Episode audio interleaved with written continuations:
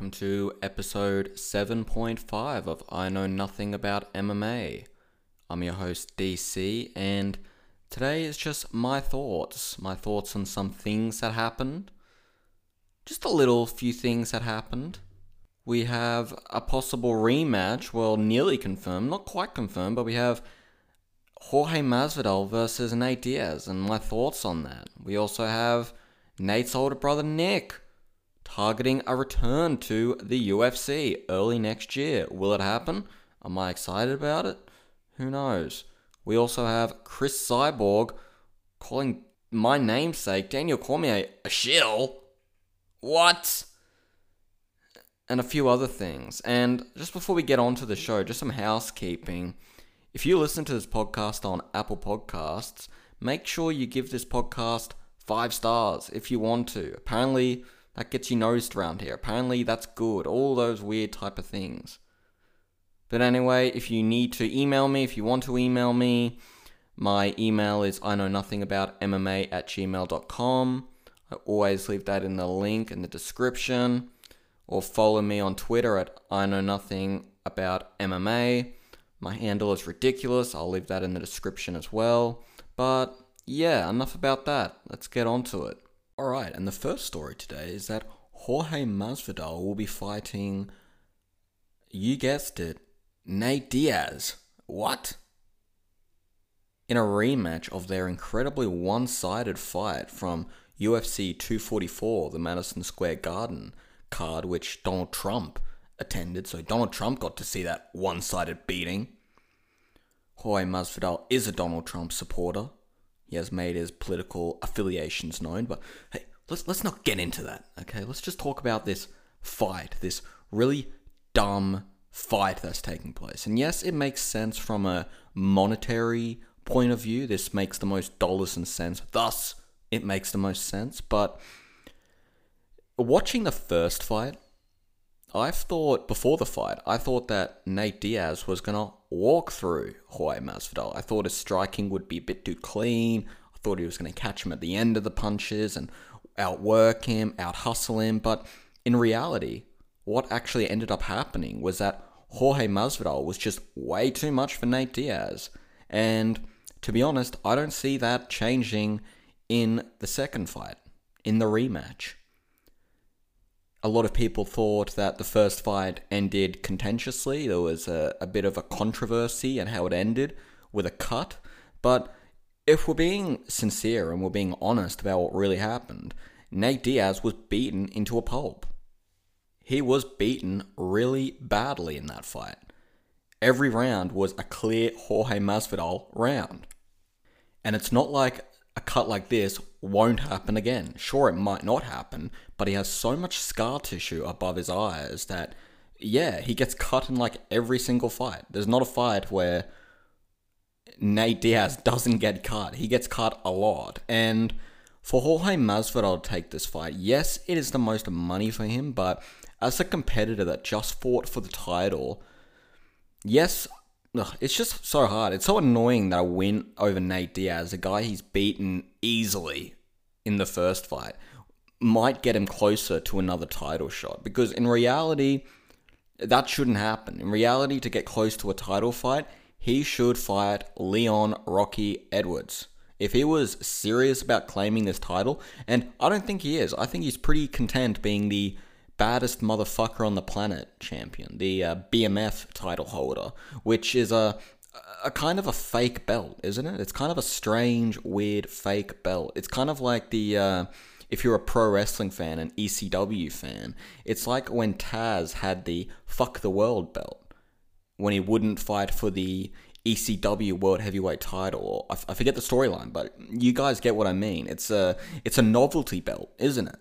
So for him to put his novelty belt on the line, the Journeyman Championship, as Colby Covington calls it, for him to put that on the line and not fight a guy that will put you closer to a title shot. And yes, Leon Edwards is not the biggest name. However, he is on an eight fight win streak. He is on a killer win streak. So for Jorge Masvidal not to take this shot, not to try go get the title shot again is a bit of, you know, it's a little ridiculous to me. And it kind of shows you that he's cashing in. And listen, there's nothing wrong with cashing in, but if this guy really was Street Jesus, if this guy really was the uh, baddest motherfucker on the planet, he'd be fighting people like Leon Edwards to shut people like me up, to shut these fools up. I am one of these fools. But I just don't get this fight. I look, I know it makes a lot of money this fight. That's why it's going to happen. But I just don't get this from a real perspective, from a fighter's perspective. I get this from a businessman's perspective. Because this fight, again, will be a fun fight. Will it be a close fight? Absolutely not, if the first fight is anything to go by. Can Nate Diaz improve on his performance? I don't see how he can. I think the fighters that Jorge Masvidal has trouble with are fighters like Kamaru Usman, fighters potentially like Leon Edwards, fighters like Colby Covington, fighters who are going to work him and work him and work him, not allow him the space to pull off these magnificent creative strikes he puts on, these dynamic, creative. You know, you know how he fights. He's a very dynamic and creative guy, isn't he, Jorge Masvidal? But he is going to struggle against these guys because these guys won't give him the opportunity to work like that, to fight like that. But Nate Diaz, on the other hand, will. Nate Diaz is I don't want to call him a shot fighter, but let's, you know, let's call a spade a spade. He's kind of a shot fighter, isn't he? Yes, he's going to Stockton slap me when he hears this. He's going to say, fuck you. He's going to say all these things, but I don't really care because it's true.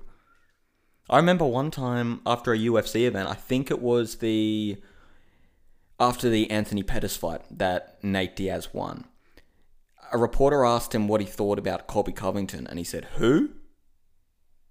And it's like, we know why you're saying who. It's because eh, stylistically, wrestlers don't match up with you very well. And if you fought Colby Covington, it would probably spell bad news for you. Do the fans want to see that fight? Um, I would say the fans would be more hyped for this fight, the Colby Covington fight, than they would be for this rematch, the Jorge Masvidal rematch. Because we've been there, done that. Been there, done that. Yes, it was a fun fight. It was a very fun fight. But eh. You know what I mean? Eh. Who cares? Fun fight, schmun fight. This is an athletic competition. You know, I'm going to contradict myself a lot on this podcast about this. Yes, I understand this is a business and we want to make the most money while we're doing this. And I implore every fighter to do so.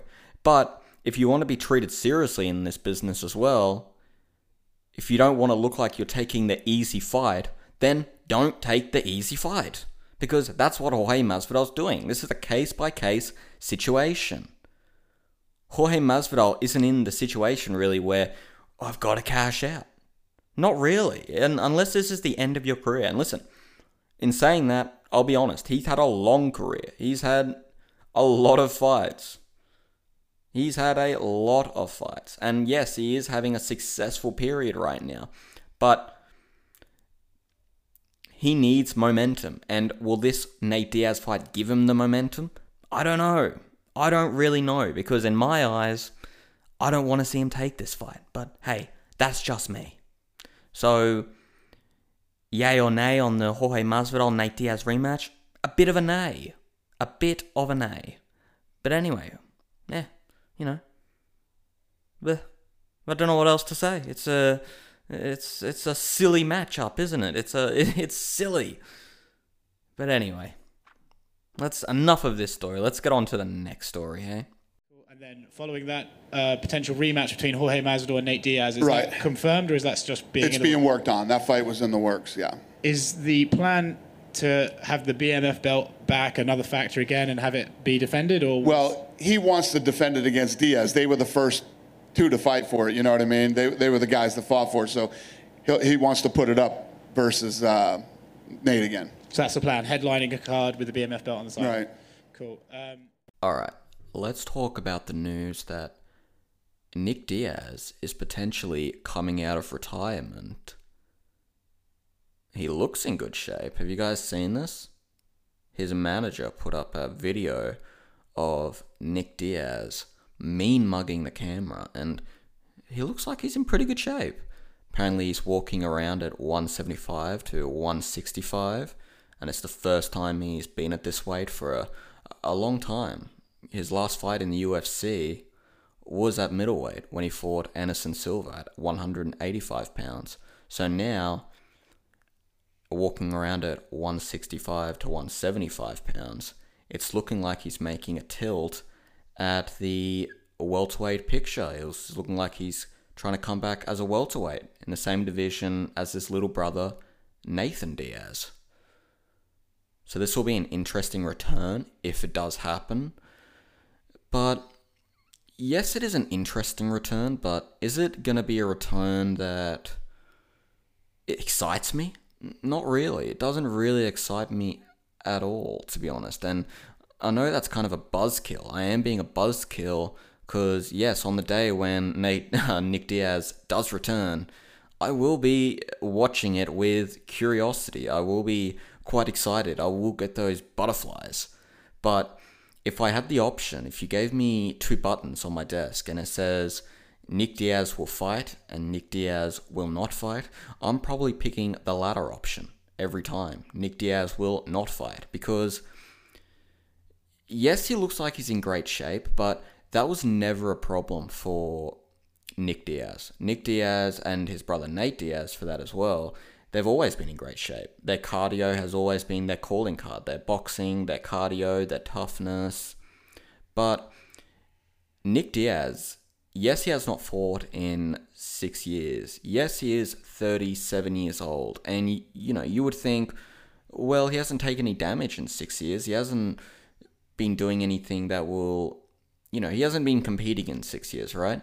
But in those six years, what has he been doing? Allegedly, he's been partying a lot. And when you party, you do some silly things, don't you? You take some illicit drugs, allegedly. You drink a lot of alcohol, allegedly. You do these things. You don't not do these things, do you? You definitely do these things when you you know, when you're out of, you know, when you're retired essentially. And, but, yeah, so him being in good shape, does it surprise me? Not really. This is probably the best time for Nick Diaz to get into shape now this coronavirus and now that he doesn't uh, have to party. There's no clubs open, so he can't party. All he can do is really train. So he's probably using it as an outlet. But yes, the conditioning of Nate Diaz, uh, Nick Diaz rather, was never in question. Never. What is in question, though, is his mental state.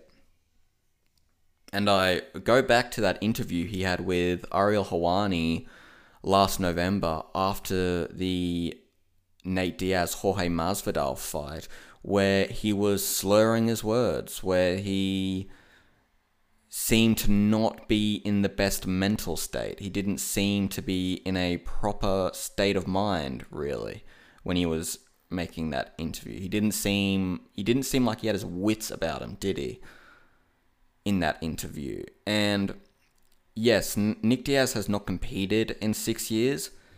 He has been doing allegedly, you know, he's been doing some things in those six years, not good things, partying, all the rest, or whatever. So, yes, that does take a toll on your body as well. That does take a toll on, that ages you, right? And not only that, but he's been in this sport for a very long time.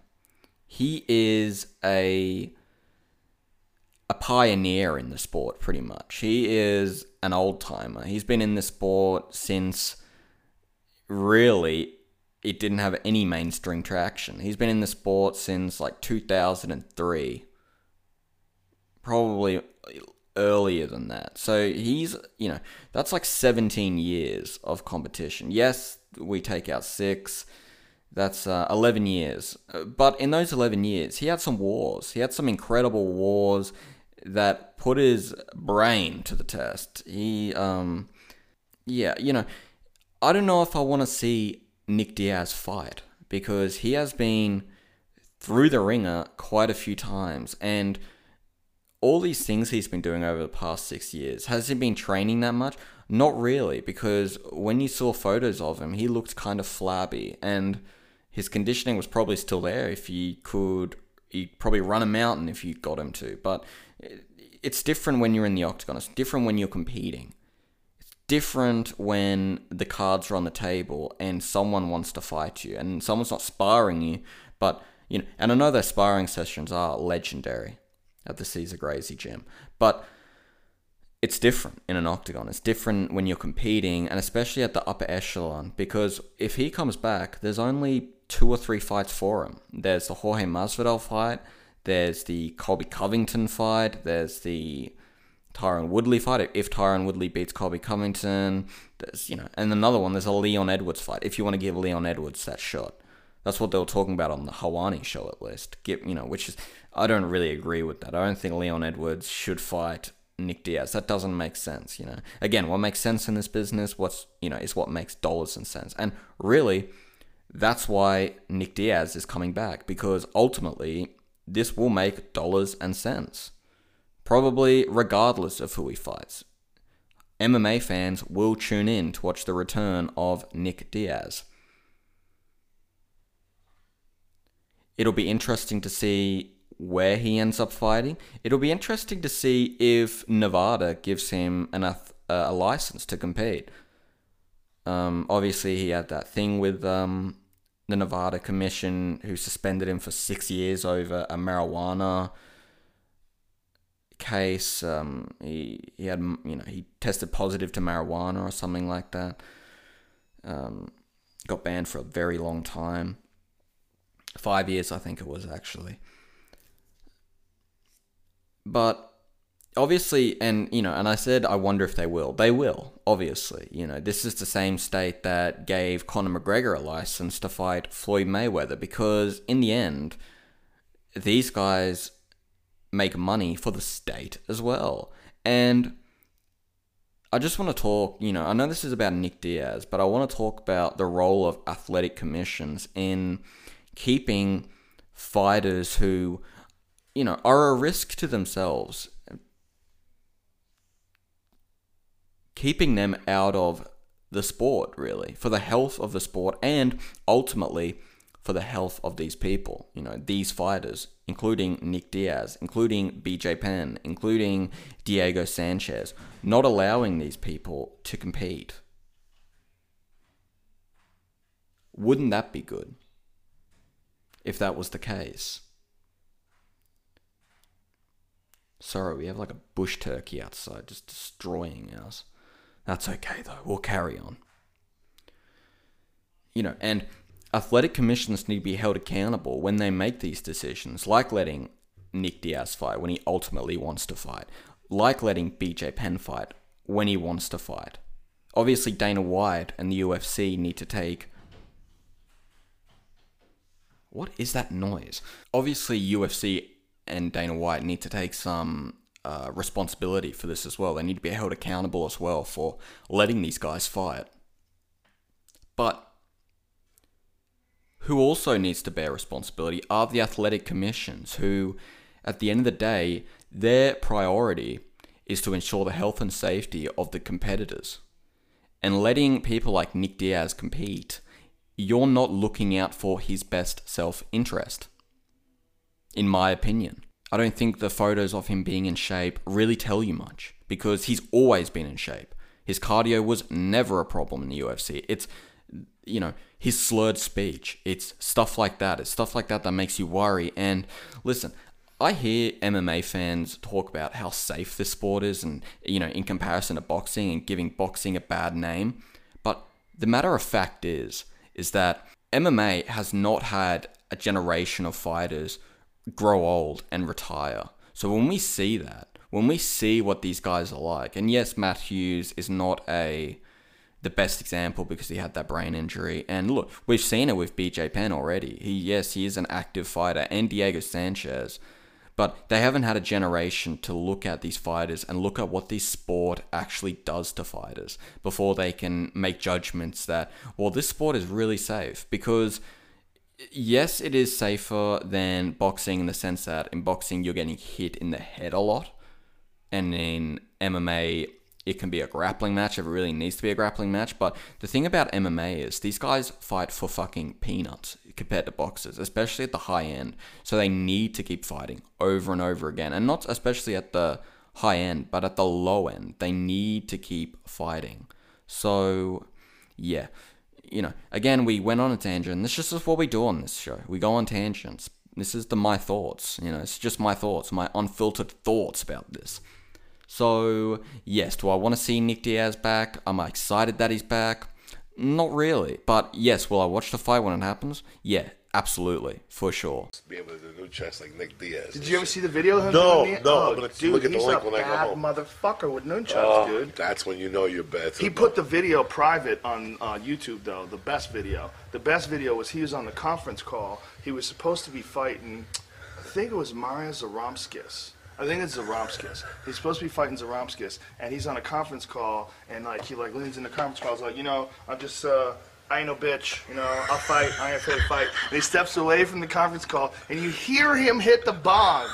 You can hear him hit the bong, yeah. And then he comes back and he starts doing nunchucks. So while they're on this conference call, he's got the thing on and they're asking him questions. And he's out there fucking doing nunchucks. He's high as fuck.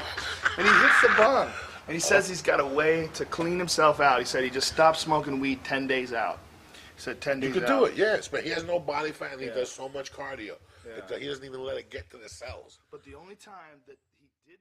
Uh, let's talk about this fight UFC are trying to make. They're trying to make Leon Edwards, Leon Rocky Edwards, versus Stephen Wonderboy Thompson. They're attempting to make this fight in place of, you know, just to shut Leon Edwards up, basically. Here, here's a fight. I know you wanted that Jorge fight. I know you were going, but here's a fight, dude. Chill out. Yes, that's what they're doing to him, guys. And it really shows you the type of fighter Leon Edwards is to take this fight.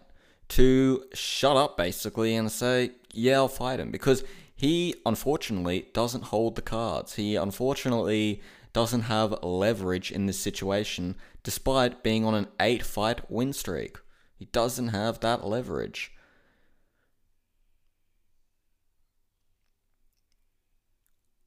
it shows you the character of Leon Edwards to go and take this fight because Stephen Wonderboy Thompson is an incredibly tricky fighter to face. Ask Robert Whitaker. Ask Tyron Woodley.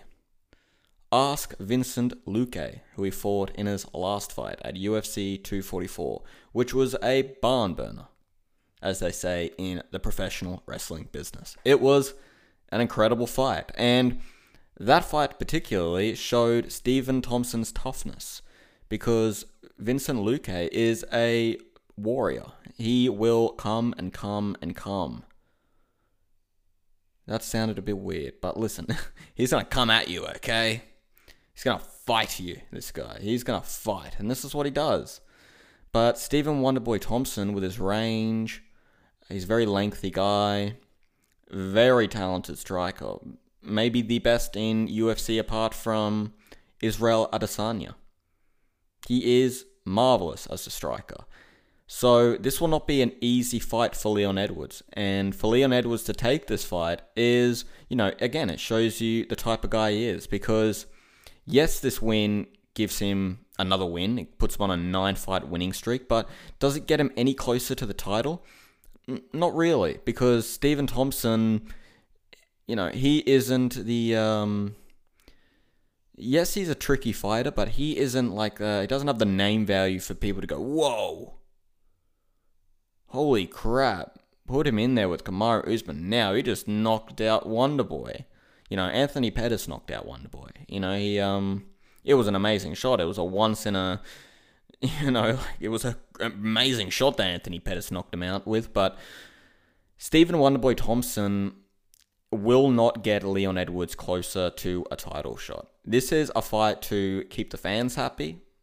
I guess I'm happy with this fight. It's a fun fight at least. It's a interesting fight, very interesting fight. But does it do much for Leon Edwards in potential in getting him closer to a title shot? Not really. So, again, Leon Edwards, he's stepping up to the plate and, you know, because he could easily s- stay out and he could easily say, why should I fight this guy? You know, he, he could play that kind of game and, you know, sit on the couch and do these things, but unfortunately doesn't have the leverage. And fortunately for us, he is a fighter. He is a. He wants to be world champion. Unlike one of these guys who wants to be the BMF champion and fight easy fights.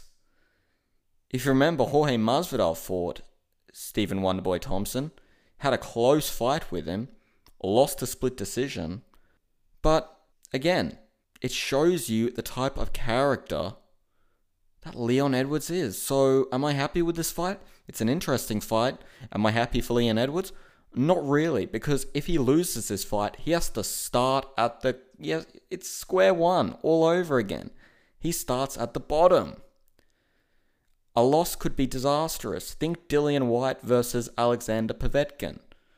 Yes, uh, Dillian Whyte, sorry, has the rematch clause with Povetkin. This is a boxing match, by the way. But it's really spelled disaster for his career and his world title aspirations. And the same thing could happen to his fellow countryman, Leon Edwards, if Leon Edwards doesn't win this tricky fight against a very cool customer in Stephen Wonderboy Thompson, aka the nicest motherfucker in the game. So, yes, that's my thoughts on this fight. You know, let's get on to the next story. Uh, one thing that specifically I wanted to ask you about is uh, I'm sure you saw Chael's comments. Chael came out and and he you know he was asked about what's next for you and he said, "Hey Leon, you've been winning fights, but do something else. Do something interesting." What did you think when you saw Chael Chael say that? Um, uh, I, I, I, don't really care. I don't really care much what he said, right? I don't, I don't know. I don't know. Like what, what what's interesting? I don't I don't know what it means. Like what? Dress up like wear MAGA hats and like that's not my personality, right? I cannot. Yeah. So I don't know. I don't know. I keep doing my thing. Keep telling these guys how it is, and uh, I want to become a world champion. I'll, I'll go from there. But I just don't. Um. Yeah, here's what it is. What he says. That, that's him, right? When Charles in his when, when when Charles fighting, that was his thing. He talks. He talked his way into positions, and Yeah. so um. Yeah, that's it. Okay, and another story here. Yes, we're going to be talking about my namesake. We're going to be talking about DC, Daniel Cormier, the great one. Even in retirement, there is no hiding, DC. Yes, you are one of my favorites, but sometimes still, we gotta lay the hammer down on you. Now, Chris Cyborg, the former UFC featherweight champion, the current Bellator featherweight champion. She has recently come out and called Daniel Cormier a shill for disclosing his $1 million payout after losing to Jon Jones in their rematch. Is he a shill for the UFC? Absolutely. He's a good company man, as you would say. He does his job and he does his job well. Is that personally wrong for Daniel Cormier? Not really. Not really at all. For him personally, he's doing the right thing. He has a cushy job at ESPN. He loves the company he's working in. What's wrong with that? However, not everyone has the luxury to be Daniel Cormier. Not everyone has the luxury to be the double champ. And he really needs to understand that. That not everyone will be Daniel Cormier. He is a pretty rare guy. Chris Cyborg had a tumultuous relationship with the UFC. And it's obvious from prior comments that Dana White made about her in the past that Dana White wasn't a big fan of her.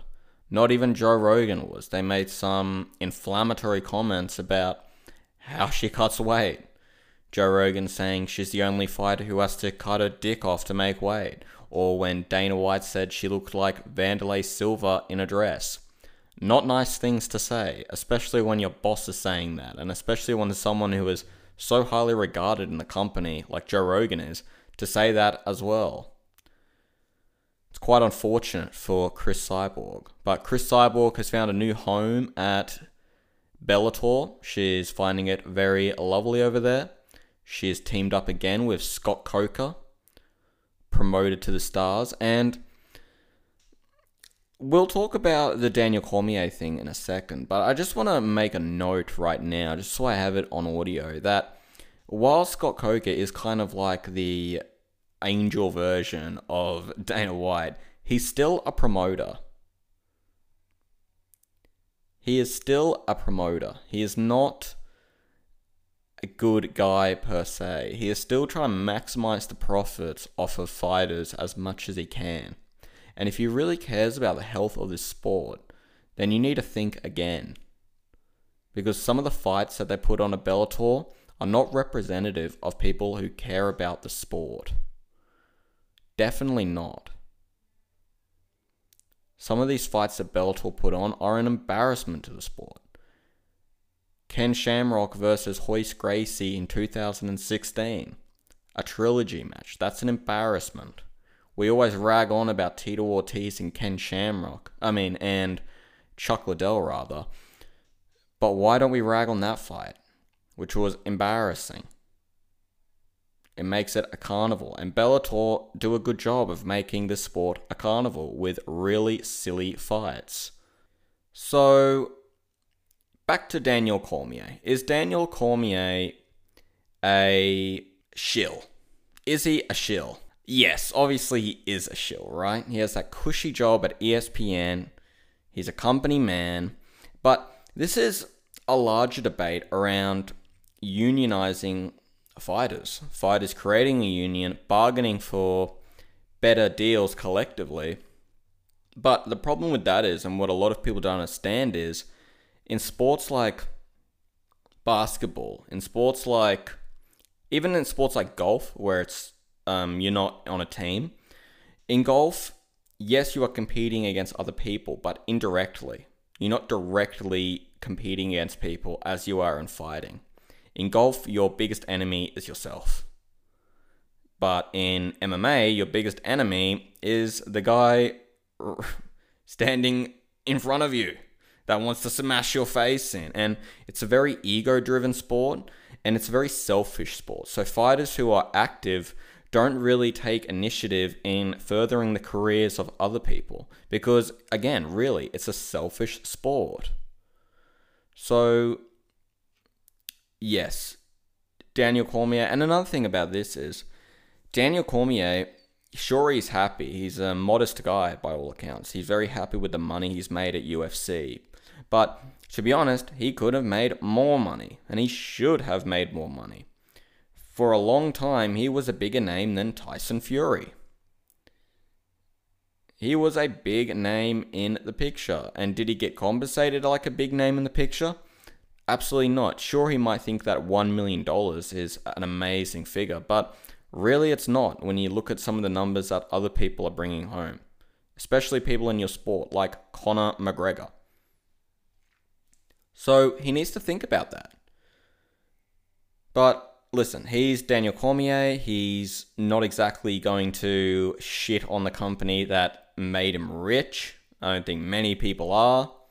Only if you're someone like Conor McGregor. And what happened to Conor McGregor when he did this? Oh, wait, he got a lot fucking richer. A lot richer. He made his most money outside of the UFC. Do people not understand that? It took him to make $100 million against Floyd Mayweather for the UFC to go, we need to cut you in on deals because he is that good. He is he brings that much business and he understands his worth.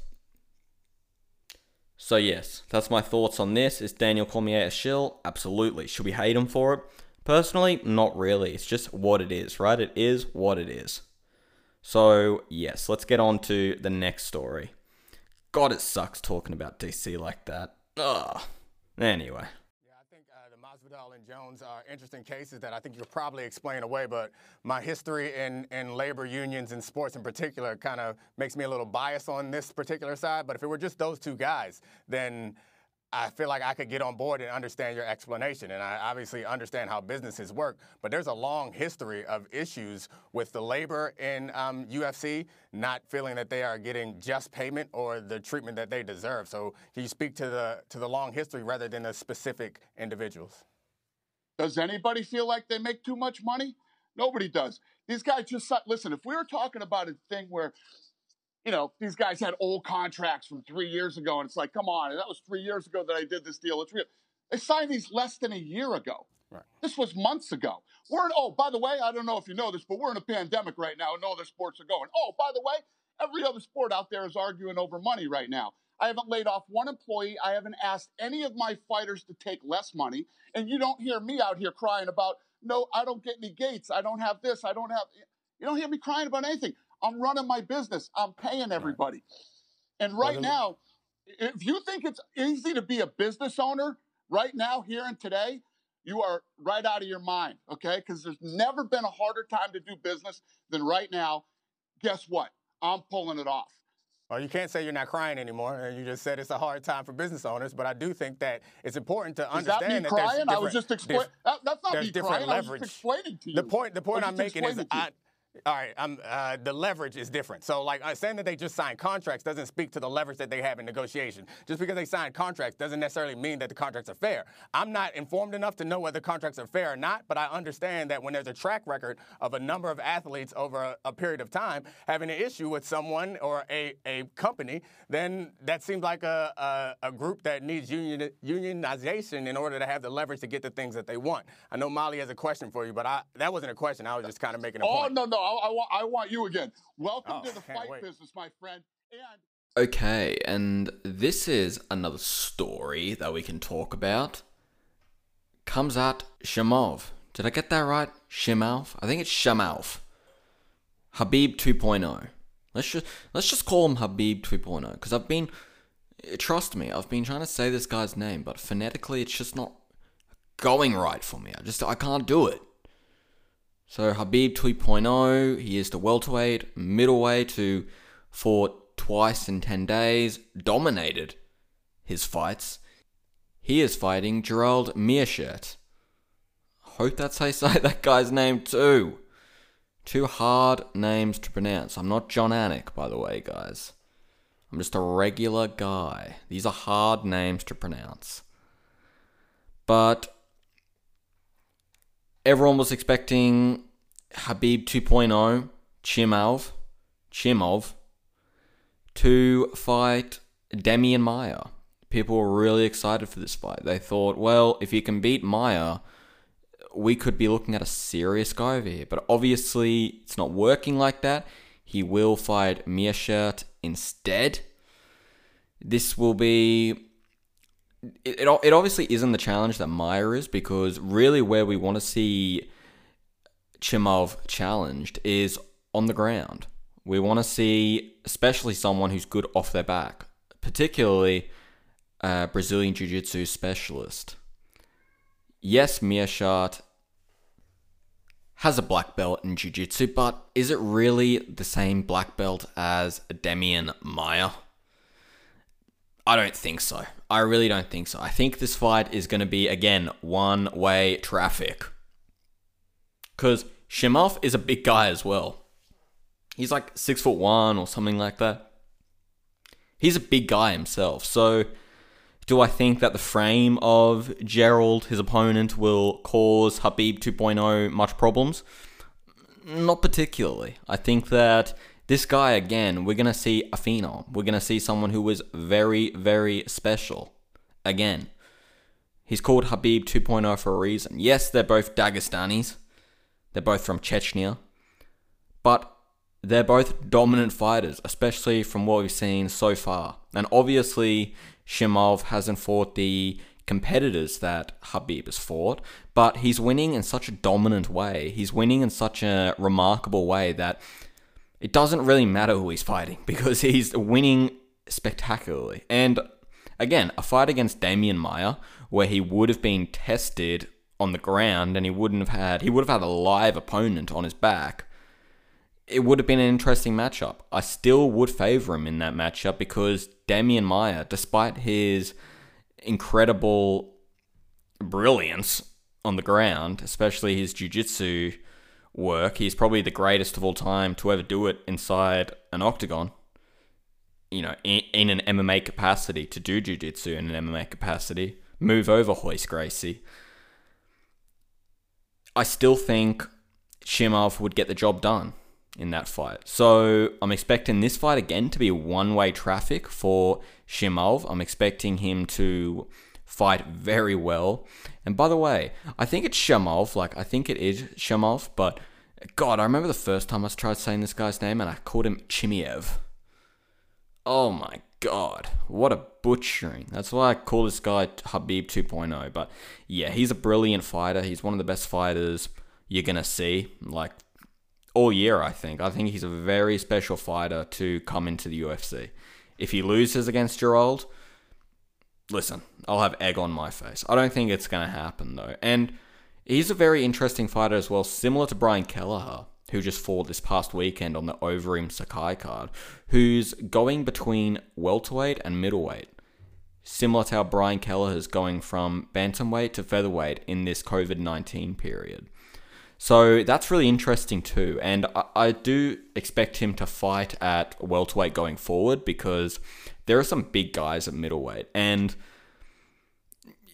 you know, yeah, they're big guys, right? So I think he'll have more success at welterweight, and I think he's a really interesting prospect at welterweight. I think he's a really, really interesting fighter to look out for. Is Shimov, the Dagestani, the Chechenian. So, yeah, let's get on to the next story. Welcome back. Thank you. Congratulations. Obviously, two wins in 10 days, a UFC record for victories. I mean, what's the emotion like for you after these two wins? I feel amazing, like I said 10 days before. I'm also happy to be here, make history. If they have some history, just tell me I'm going to take this. Another amazing win. I mean, is this just, is this game easy for you? Is MMA just an easy sport for you? of course, it's easy for me. I'm born from the this country when I was a kid. Like, it was war in my country. Uh, like everybody know Chechnya, say like before how they was. And I'm, I like to fight like, in the cage and smash somebody. It's too easy. That's too easy. As you smash somebody, you get money, brother. It's perfect for me. All right, and let's talk about this funny story. Now, the real story is that lawyers for Dana White are filing a motion to dismiss his sex tape lawsuit, but who cares about that? Let's just talk about the the real story. The real story. I've got it written down here. I'm just going to read it. And then we can laugh. I've got dot points. So, the story has been around since April this year after it was revealed that Dana White was the alleged victim in a $200,000 sex tape extortion lawsuit dating back to 2015. That's fucking illegal. It was alleged by prosecutors in the 2015 case that White allegedly had an affair with an adult nightclub dancer in Brazil while there to promote UFC 179 Aldo versus Mendes 2. The dancer the girlfriend of the person who extorted him, his name's his last name is Ramos. His living girlfriend allegedly taped herself. Ooh, taped herself and White having sex in their room using a cell phone. By the way, this is all alleged. I don't know if this actually happened, but it's what I'm it's what I'm seeing reported by the great Brian Campbell. So she taped herself and Dana White having sex in their room using a cell phone. Oh, damn, Dana White, you got fucking played. White, who was married, oh, dude, had been seeing the stripper at the club for months and had been paying her large sums of money to dance for him, per the suit. The dancer, whose name was not revealed in the court documents, was never charged. Okay. Over a two year period, White allegedly tipped her around $200,000. and usually 10,000 per visit for her to dance and have sex with him in the adult nightclub per the complaint. This is fucking crazy. You know, we all knew Dana White was a scumbag. And yes, he is the victim in this case, okay, guys? It's not cool to extort people or any of that stuff, okay? But hey, you do scummy things like that, you're gonna get burnt. You play with the devil, you dance with the devil, sometimes you're gonna get burnt. And he got burnt. This is an embarrassing story for him. Whether it be true or false, it's still a story that's out there. That Dana White has a sex tape out there. I'm not sure anyone wants to watch that. That's a pretty fucking disgusting image to see a, a potato tomato guy. But yes, that's all. I just wanted to mention this. So, and that's crazy, by the way. He paid her $200,000. Sex must have been great. He should have married this woman. Two hundred thousand dollars. Man, I bet his, bet her boyfriend was like, "Fucking yes, keep seeing this guy. Who is this guy?" And he's like a UFC fan. He's like, "What? I know that guy. Are, are you serious? Film it. I can't believe it. Maybe that's how it happened. Who knows?" Should she have filmed it? No. Obviously not. But should you be cheating on your wife? It's, you know, n- not really, but you know, that's that's an ethical discussion for another day. However, again, when you dance with the devil, sometimes you're going to get burnt. I'm not saying this sex worker was the devil, but he was doing not good things. He weren't doing good deeds over in Brazil. And he'd been seeing this woman in Las Vegas as well. He was, he must have been really into this girl. So, yes, Dana White, he pays for sex. He has a sex tape. It's funny to say that Dana White pays for sex. He definitely does. Alright, let's stop talking about this story let's get on to the next story. Okay, so this is an interesting story that I heard today. Don't know if it'll be much value to anyone who isn't a fan of these guys, doesn't listen to these guys, but apparently there's some beef, some wagyu beef between Ariel Helwani and Luke Thomas. There's been rumours of friction between the two for a good couple of years now. Long time, ever since Ariel Helwani left the MMA hour, the house that he built, and then Luke Thomas coming over to fill the show in. The same time slot as well. So, little recap Ariel Helwani leaves the MMA hour Luke Thomas takes over the MMA hour. Ariel Helwani has a new show, and they're both on at the same time slot. Now, there's rumors that when these guys were having a show at the same time slot, that Ariel Helwani would steal guests from Luke Thomas at the day of the show. Um, an example being a famous one being when Joanna Jędrzejczyk. God, I hate that name, don't you? Don't you hate saying that word? Shout out to Mike Goldberg, man. Ariel Helwani stole her from Luke Thomas, essentially, and Luke Thomas promised his fans she'd be on the show, but however, she went on Ariel show instead. This caused a lot of friction between the two, and not just between the two, but between Joanna and Luke Thomas. Luke Thomas does not speak to her anymore, which is, you know, it's kind of petty. She's just a fighter, isn't she? But one thing I will say about this is that, listen, I listen to both. Well, I did listen to both. I don't listen to both really anymore. I did listen to Helwani today, actually, but n- not really anymore. Ever since I've started this, I I can't really listen to them. They're you know they're too good at what they do. Kind of make me feel like I should pack it in, but I'll tell you why I prefer Ariel Helwani to Luke Thomas. I feel like Ariel Helwani is listen. There's a reason why Ariel Helwani is the nine-time MMA journalist of the year. Nine times. You know how Dave Meltzer calls the Wrestler of the Year award the Ric Flair Award because he's won it so many times, and he calls it the Best Technical Wrestler of the of the year, sorry, the Bryan Danielson Award because Bryan Danielson, Daniel Bryan, won it so many times.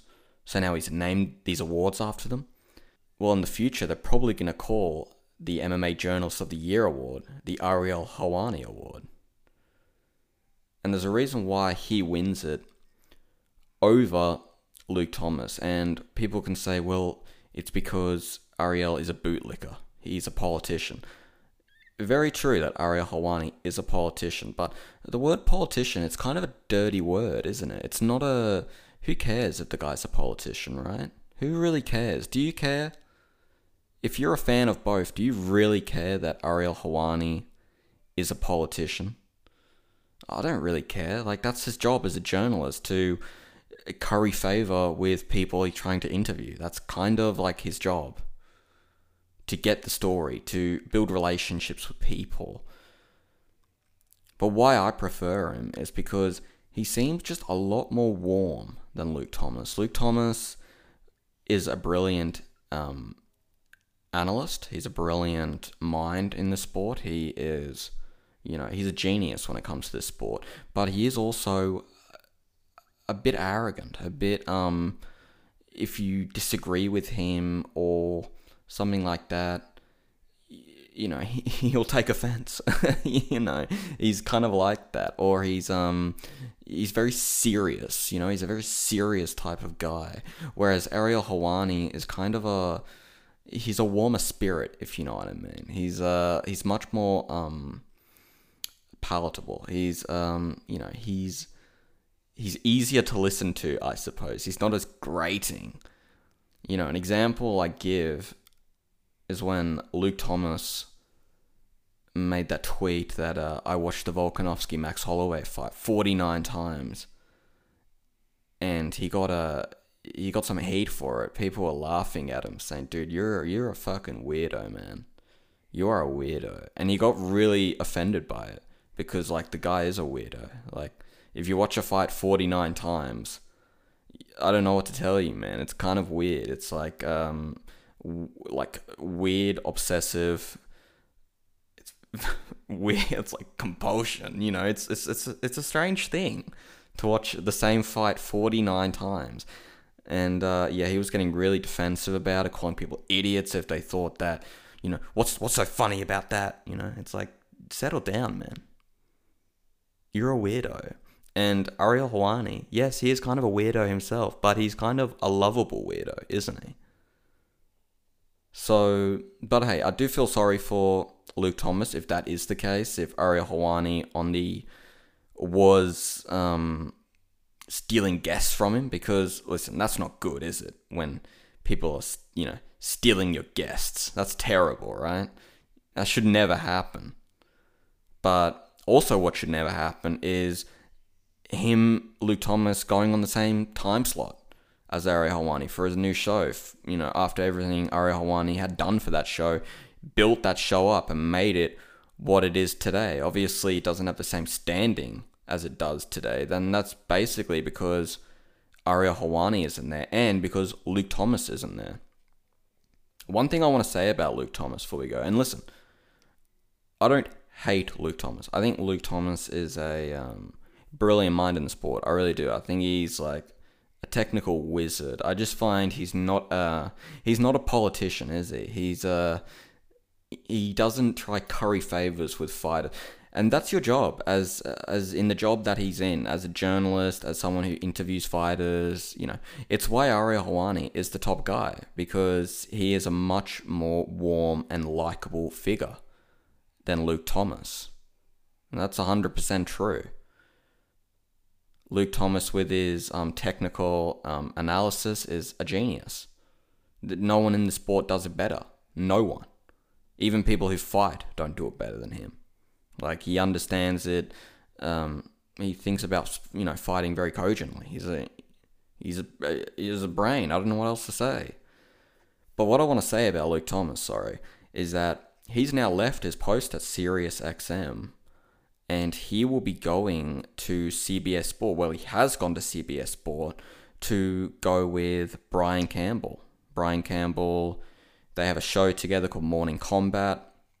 Brian Campbell is also one of the best in the business. His State of Combat podcast, if you guys are looking for another podcast to listen to, just phenomenal. Just phenomenal. He's a yeah, he's a wizard himself. And it's not because he's like a genius or anything, it's just because he's so brilliant at putting together a show. Very warm and likable guy. And maybe that's what Luke Thomas needs. But I feel like CBS is not the right fit for him. He could prove me wrong, but I just felt like what he had at Sirius XM was so brilliant. You know, it was his kind of radio station, Sirius XM being the satellite radio still, uh, station that was popularized after Howard Stern moved there. And it's kind of a free for all station in terms of censorship, in terms of what you can and can't say. Um, he was able to voice and air his political thoughts on them much more frequently. And he was able to give you a different opinion, basically on that radio station. Now he's at um you know, a media conglomerate basically, you know, CBS, a huge station and I don't know if he'll be allowed the same freedom over there. But hey, I'd like to see him proved wrong. You know, I would like to see him prove me wrong rather. But um but yeah, God, this went off track. This is what always happens when I do my thoughts. Because we always just go off track. We, we're never really staying on track when we do these things. It's kind of crazy. But anyway, on the Ariel Helwani and Luke Thomas beef again, there's a reason why Ariel Helwani is at ESPN. And there's a reason why he's at ESPN, even though he doesn't have the best relationship with Dana White. It's because he's he's the best at what he does. What do you, what do you want me to say? He really is brilliant at what he does. And yes, he is a politician, but that word's kind of a dirty word now. That's his job. You know, I know I've just, I know I've, I'm repeating myself, but that's the thing I see about Ariel Helwani a lot. Or he's a vapid person. He, um, but that's the fight game as well. You know, the fight game is all about the narratives, the stories. Um, yeah, the technical analysis and breakdowns are fine, but what's really interesting to me, especially about the sport, are the stories, are the narratives. So me and Ariel, we kind of see more eye to eye on what the sport is really about. Um, you know, it's a business after all, and he fundamentally understands the business, in my opinion, more than Luke Thomas. That's just my opinion. That's why he's at ESPN because he's the best, and he understands the business to a better degree, and he can represent the business to a better degree. But anyway, enough about these two guys. Enough about my competition. No, I'm just kidding. These guys are not my competition. Not yet, at least. But, yeah, if, you know, it's just my thoughts on that. You know, doesn't matter. Does it, is, it doesn't matter in the grand scheme of things? Does anything matter in the grand scheme of things? Not really. But I just thought this was kind of interesting to talk about, right? Are you more amused or more annoyed by your 49 times tweet becoming a meme and copy pasta on the MMA subreddit, I don't give a fuck either way. If you're a juvenile idiot and that kind of thing is uh, hilarious to you, great. If it is somehow kind of interesting to you, great. If not, great. It doesn't. I don't. You can't. I can't control what they do on MMA subreddit. You have to be kind of a moron to think it's particularly funny so by all means, keep using it. It doesn't it doesn't impact my day one way or the other. Okay, and that's it for this episode, guys. That was my thoughts. That was episode 7.5 of I Know Nothing About MMA. If you want to leave me an inquiry, if you want to email me, ask me a question, any of those things, email me at I know nothing about MMA at gmail.com. As always, I'll leave it in the description of this podcast. And yeah, guys, have a great time. Thank you for listening. Bye bye.